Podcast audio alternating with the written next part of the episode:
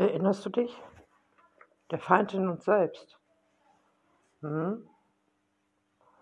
Das ist die Stimme, die gegen Gott spricht. Und lass sie nicht zu.